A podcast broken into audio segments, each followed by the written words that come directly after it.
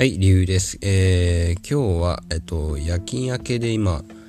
えー、家に帰ってきて、えシャワー浴びて今から寝ようかなというところで配信しています。で、今日のテーマは何かというと、えー、僕が、えー、まあ、これまでね、10年ぐらいブログで、えー、まあ、月1万円ぐらいを毎月、え、特に努力もせずに、えー稼ぎ続けてきましたよという話をしていきたいと思います。で、まあ10年ぐらいなんで、まあ、月1万だとしてもまあ120万ぐらい稼いだということですね。まあ、たった月1万回ということも言われる、思われるかもしれませんが、特に努力せずに、えー、まあ、時間を味方につければね、まあ、120万稼ぎますよ、ということですね。えー、で、まあ、僕がね、どういったことをしているかというと、僕は看護師なので、えー、看護学生時代にね、えー、ブログを始めたんですけど、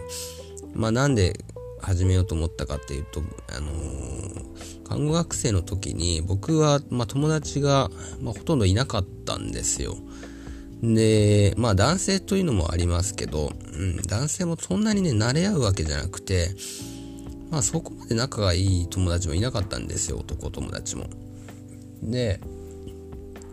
えー、友達が少ないと何が困るかっていうと、宿題、まあ看護学校って宿題が多いので、宿題を一緒にする仲間がいないっていうことになると、なかなか進まないんですよ、宿題が。で、なんていうかな、あのー、難しい宿題ってのが中にもあって、まあそういう時に困るっていうことが生じてくるんですね。で、僕はまあずっとね、まあももともとパソコンと友達みたいな、えー、人間だったんで、まあそういった、あまあメディアからね、えー、どうにかして答えを見つけようとね、検索をして探すんですけど、なかなかなかったりするんですよ、その、答えがね。うん。で、まあじゃあ、どうしたらいいのかなって自分で考えた時に、まあ結局、自分で考えるしかなかったんですけど、えー、でもなんか、僕と同じように悩んでる人、世の中にたくさんいるんじゃないかなと思ったんですよ。看護学生でね。うん。で、その時にパッと思いついたのが、あ自分がじゃあ宿題の答えを作って、えー、情報発信していけばいいんじゃないのかなと思ったんですね。で、それから、えー、自分が学んだことをオリジナルでアレンジしてね、えー、それを、え投稿するように なったんですね。で、その中でも、えちょっとこれ手間がかかるなっていう宿題とかに関しては、まあ、有料で販売するという方法を取るようにしたんですよ。有料といっても数百円なんでもうほとんど、えー、まあお金をね、そこまで稼ぐっていうつもりではないということですね。で、もともとそういうことをしてる人ってのはもう10年前にもたくさんいて、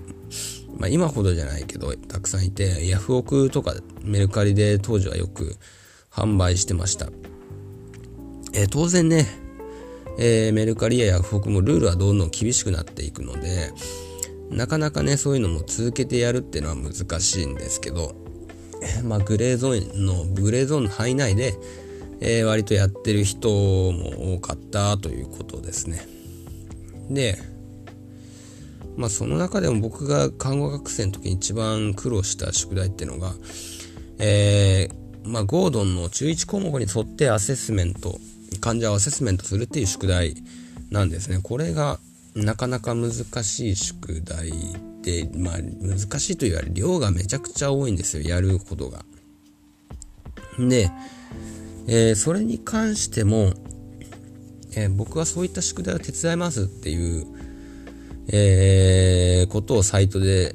自分のブログで宣言したり、えー、ここならっていうスキル、自分のスキルを販売するサイトでですね、販売することによって、えー、自分と同じようにね、やっぱり、その、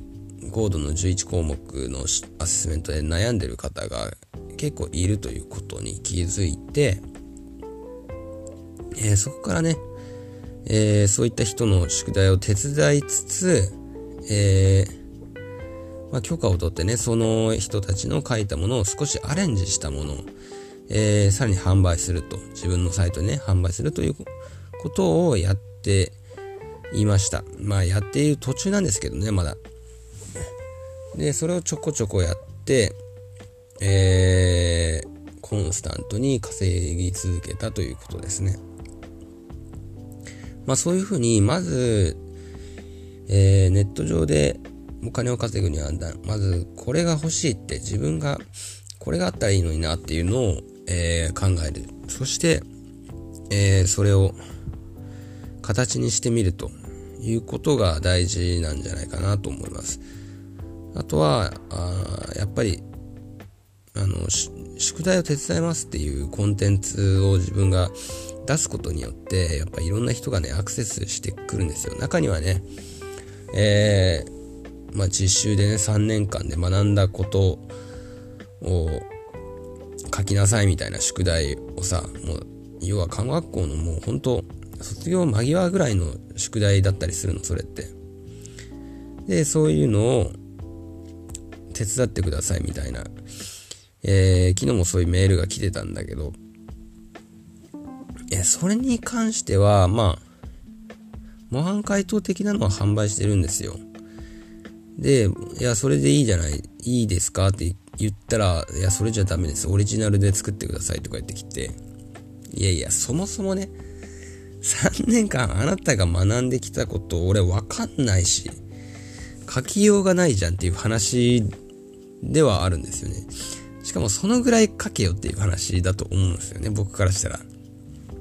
だって自分の中に答えがある宿題っって別にそんな難しいことじゃないと思うんですよね。自分がやってきたこと書くだけなんで。うん。別に学術的なことではないので。うん。だからまあそういったね、えー、頼まれてもしょどうしようもないような宿題っていうのを聞いてくるのはもうあまりに怠惰な人だなという印象しかないので、その辺はね、僕もまあ、情けは人のためならずなので手伝いません。ただその、ゴードンの11項目のアセスメントに関しては、まあ、いろんな事例があって、えー、いろんな学校でいろんな先生たちがね、それを作って練って、えー、考えている。そういったものをね、僕にも情報提供していただけるし、僕もそれを解くことで、えー、恩返しすることができるので、それはすごく、えー、ウィンウィンの関係だと思うんですよ。だからこういった、えー、宿題を手伝ってっていうのはすごく大歓迎だし、うん。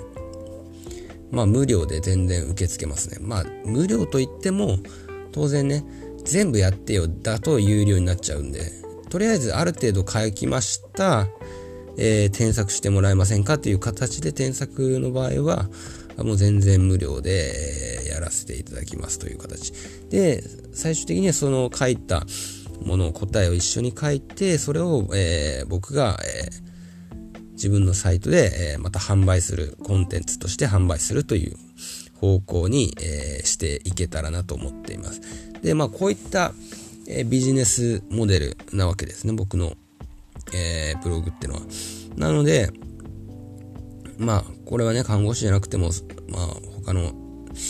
えー、ネットビジネスで稼ぎたいという人にとってすごくいい方法だと思うんですね、この